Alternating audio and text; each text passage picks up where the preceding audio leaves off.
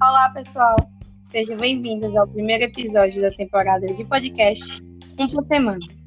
Eu me chamo Gabriela Neves e irei apresentar o programa de hoje com a ajuda de duas convidadas fantásticas, Vivian Carvalho e Bianca Santos.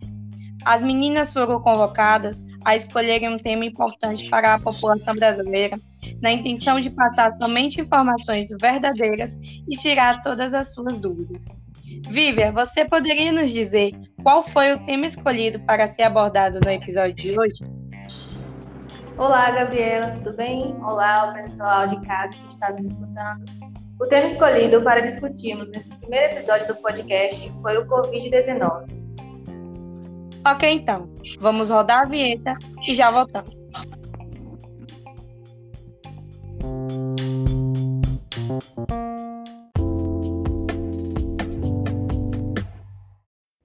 Voltamos, pessoal.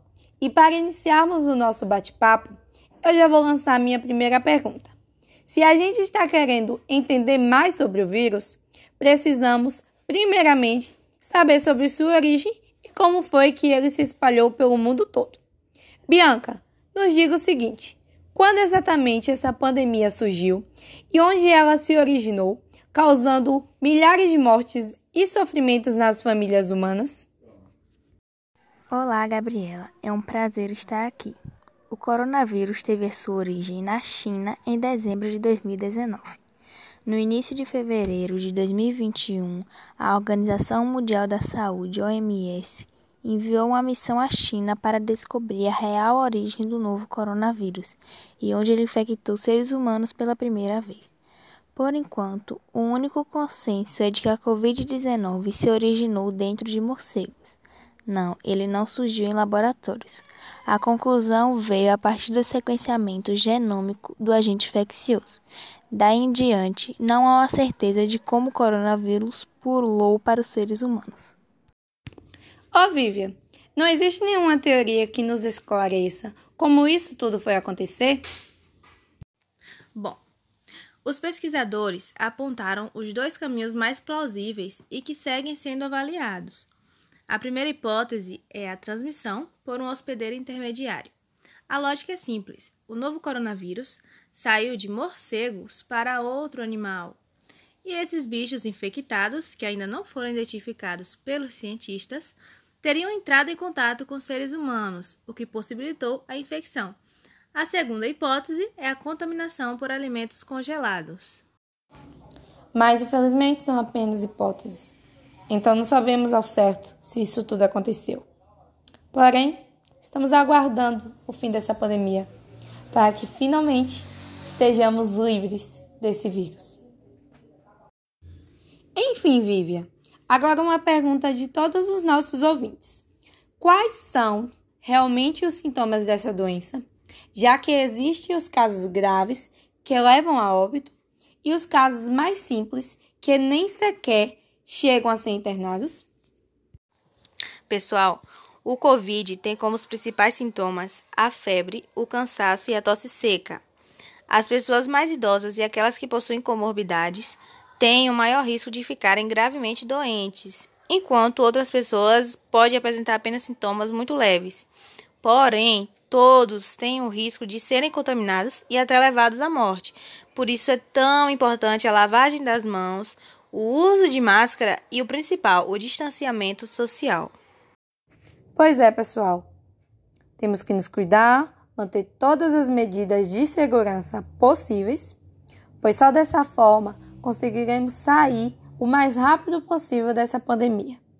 Agora vamos dar uma pausa e já já voltamos para continuarmos com o nosso podcast um por semana.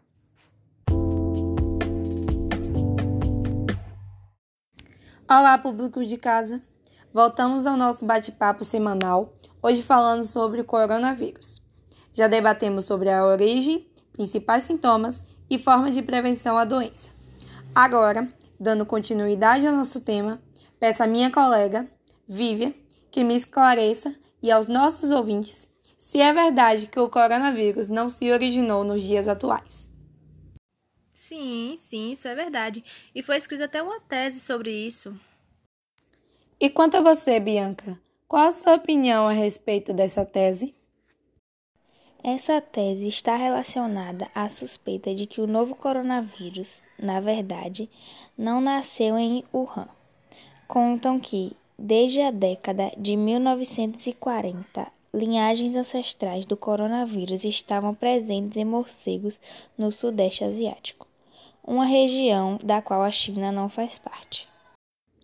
É possível identificar, em várias reportagens e vídeos sobre o coronavírus, a palavra pandemia e o temor que ela nos traz. Mas existem também as endemias. Por que o coronavírus não se encaixa nelas, Vivian?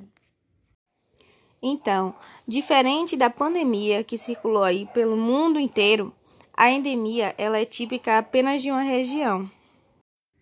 Entendi, Vivian. Mas o que podemos fazer para evitar que essa doença se espalhe, além dos cuidados com a higienização? Então, Gabriela, várias cidades suspenderam os eventos e as aulas, com o intuito de evitar a aglomeração e a propagação do vírus, além de fecharem também as suas fronteiras. Algumas delas adotaram lockdown. Para quem não sabe, o lockdown é uma medida que visa o bloqueio total de uma área, que limita também a circulação das pessoas.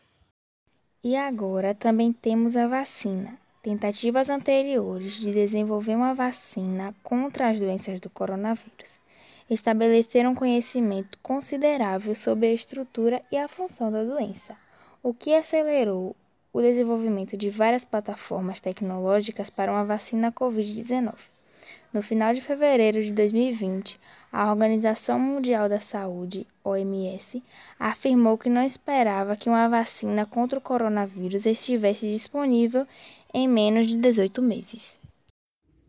Para finalizarmos o nosso podcast, Vivian, nos informe quem foi a primeira pessoa vacinada contra o coronavírus aqui no Brasil.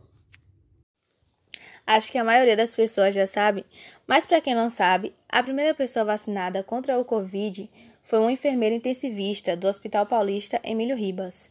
Foi a Mônica Calazans. Ela recebeu a Coronavac, produzida pelo Instituto Butantan, no dia 17 de janeiro desse ano, 2021. Gente, desde o início da campanha de vacinação contra a Covid, o Ministério da Saúde já enviou para o nosso país mais de 90 milhões de doses da vacina da Covid-19. Obrigada a nossas convidadas, Vívia Cavalho e Bianca Santos, pela colaboração nos esclarecimentos a respeito da Covid-19. Esperamos novos encontros em melhores condições de saúde do nosso povo. Eu que agradeço, Gabriela. E espero nos encontrarmos mais vezes depois que tiver todo mundo imunizado aí contra o Covid. Obrigada pela oportunidade, espero ter contribuído para o esclarecimento dos nossos ouvintes e aguardo novos episódios. E aos nossos ouvintes, agradecimentos especiais. Esperamos ter cumprido nossa missão. Contamos com sua audiência no próximo episódio.